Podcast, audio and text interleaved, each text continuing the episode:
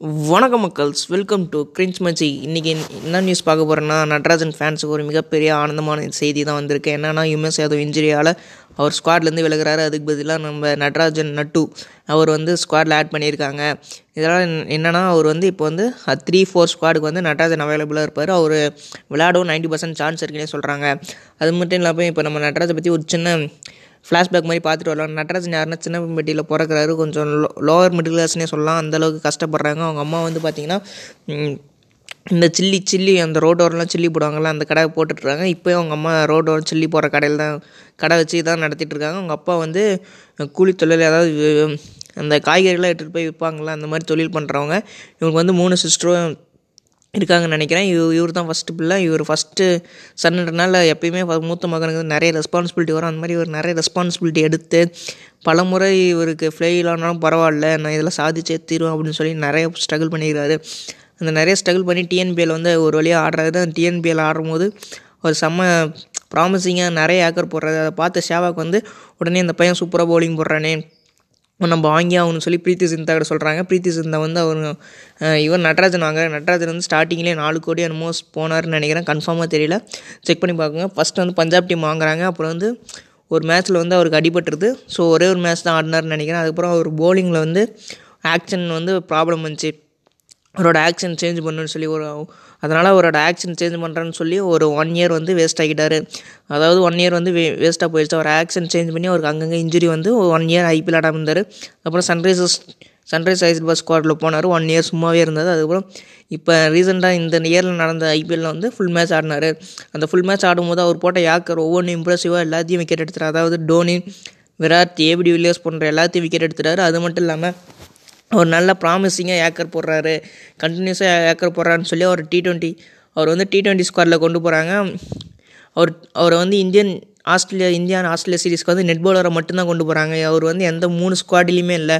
பட்டு அவர் திறமையோ லக்கியோ சான்ஸோ என்னன்னு சொல்ல முடியல தெரில பட் இருந்தாலும் அவர் மறுபடியும் மூணு ஸ்குவாடில் ஆட வாய்ப்பு கிடையாது. அதாவது எப்படின்னா டி ட்வெண்ட்டி வந்து வருண் சக்கரவர்த்திக்கு வந்து அடிபர்னு சொல்லி வருண் சக்கரவர்த்தி ரூல் அவுட் ஆகிறாரு. அதுக்கு பதிலாக டி ட்வெண்ட்டியில் வந்து நடராஜன் நேம் ஆட் பண்ணுறாங்க அது மட்டும் இல்லாமல் சைனிக் வந்து ஓடிஐ அப்போ வந்து அடிப்படுறது ஸோ பேக்கப் பவுலராக வந்து ஓடிஐ ஸ்கோரில் வந்தார். சரி தேர்ட் மேட்ச் வந்து ஆடினார். இம்ப்ரெசிவாக நல்லாவே செம்மையாக பர்ஃபார்ம் பண்ணார்னே சொல்லலாம். அது மாதிரி டி ட்வெண்ட்டி மூணு போட்டிலேயும் மூணு சான்ஸ் கிடச்சிது.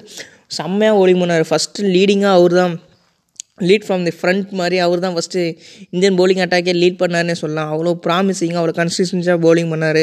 அது மட்டும் இல்லாமல் பும்ரா சம்மி புவி இந்த மாதிரி முன்னணி பவுலருங்க எல்லாமே இவரே பக்காவாக போட்டாருன்னு கோலி எல்லாருமே பாராட்டினாங்க. ஹர்திக் பாண்டியா கூட மேன் ஆஃப் தி டோர்னமெண்ட் வந்து நான் நடராஜன் ஷேர் பண்ணிக்கிறேன். அவனுக்கு தான் இது கொடுக்கணும் அப்படின்னு சொல்லி ஹர்திக் பாண்டியாவும் சொன்னார். அது அது மாதிரி சொன்ன மட்டும் இல்லாமல் அவர் கூட ஷேர் பண்ணிட்டேன். நடராஜன் கூட அந்த பிக்கும் கொஞ்சம் வைரலானது பாட்டோம் இப்போ நெட் பாலராக மட்டும்தான் இந்த டெஸ்ட் டீமு டெஸ்ட் டீம் இப்போ என்ன ஆச்சுன்னா சம்மி அடிபட்டு போயிட்டார். அதுக்கு பதிலாக சிராஜ் வந்தார். இப்போ வந்து யுமேஸ் யாதவும் அடிபட்டிருக்கு. அவரும் ரூல் ஆகிட்டார் அவருக்கு பதிலாக நடராஜன் வந்திருக்காரு. நடராஜன் வந்து கடைசி ரெண்டு டெஸ்ட் போட்டி ஆடுவார்னு நினைக்கிறேன். ஏன் கன்ஃபார்ம் ஆடுவார்னு நினைக்கிறேன். இந்த போலிங் வேறு ஆப்ஷன் இல்லைன்னு நினைக்கிறேன்.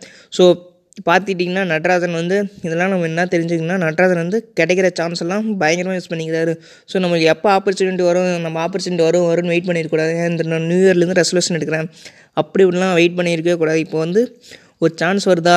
இன்றைக்கி நம்ம பண்ணுமா? அந்த சான்ஸை எப்படி நம்ம சக்ஸஸ்ஃபுல்லாக பண்ணுறதுன்னு தான் பார்க்கணும். அந்த சக்ஸஸ்ஃபுல்லாக ஒவ்வொரு சான்ஸ் கிடைக்கிற சான்ஸை நம்ம பயன்படுத்தி பயன்படுத்தினா நம்மளுக்கு எப்படி இருந்தால் நல்லது நடக்குன்றது நடராஜன் மிகப்பெரிய எக்ஸாம்பிள்னே சொல்லலாம். அவர் நினச்சி பார்த்துட்டு போகிற ஆஸ்திரேலியா சீரிஸ்க்கு வந்து நெட் பாலரை மட்டும்தான் ஓனார் இப்போ பார்த்தீங்கன்னா ஓடிஐ ஸ்குவாடில் விளாட்றாரு டி ட்வெண்ட்டி ஸ்குவாடில் விளையாடுற டெஸ்ட் ஸ்குவாடில் விளாட்றாரு இது இந்த சான்ஸ் வேறு யாருக்கு எத்தனை பேர் கிடைக்கும்? ஒரு சப்ஸ்டியூட் பிளேயராக போய் மூணு ஃபார்மேட்டில் ஆடுறாரு. அதுவும் சும்மா அவர் வந்து ஏதோ தானே ஆடல. இப்போ பிருத்திவிஷா மைண்ட் கேட்குறவங்க பார்த்தீங்கன்னா அவங்க டெஸ்ட் ஸ்குவாடில் இருந்தாங்க. பட் அவங்க கிடைச்ச சான்ஸ் சரியாக பர்ஃபார்ம் பண்ணி சரியாக தக்க வச்சுக்கலாம் பட் நடராஜன் பார்த்தீங்கன்னா கே எப்படியோ ஒன்று சான்ஸ் தட்டி பறிச்சு எப்படியும் அவர் நம்ம ப்ரூவ் பண்ணணும் ப்ரூவ் பண்ணணும். அந்த வெறி இருக்கிற அந்த வெறி இருக்கிற வரைக்கும் அவரை யாராலும் அடிச்சிக்க முடியாது. அவர் மேலும் மேலும் வளருவார்னு நினைக்கிறேன். ஹோப் யூ இந்த ஆடியோ உங்களுக்கு பிடிச்சிருக்குன்னு நினைக்கிறேன். இந்த ஆடியோ பிடிச்சிருந்தா ஃபாலோ பண்ணிக்கோங்க. Love you all thank you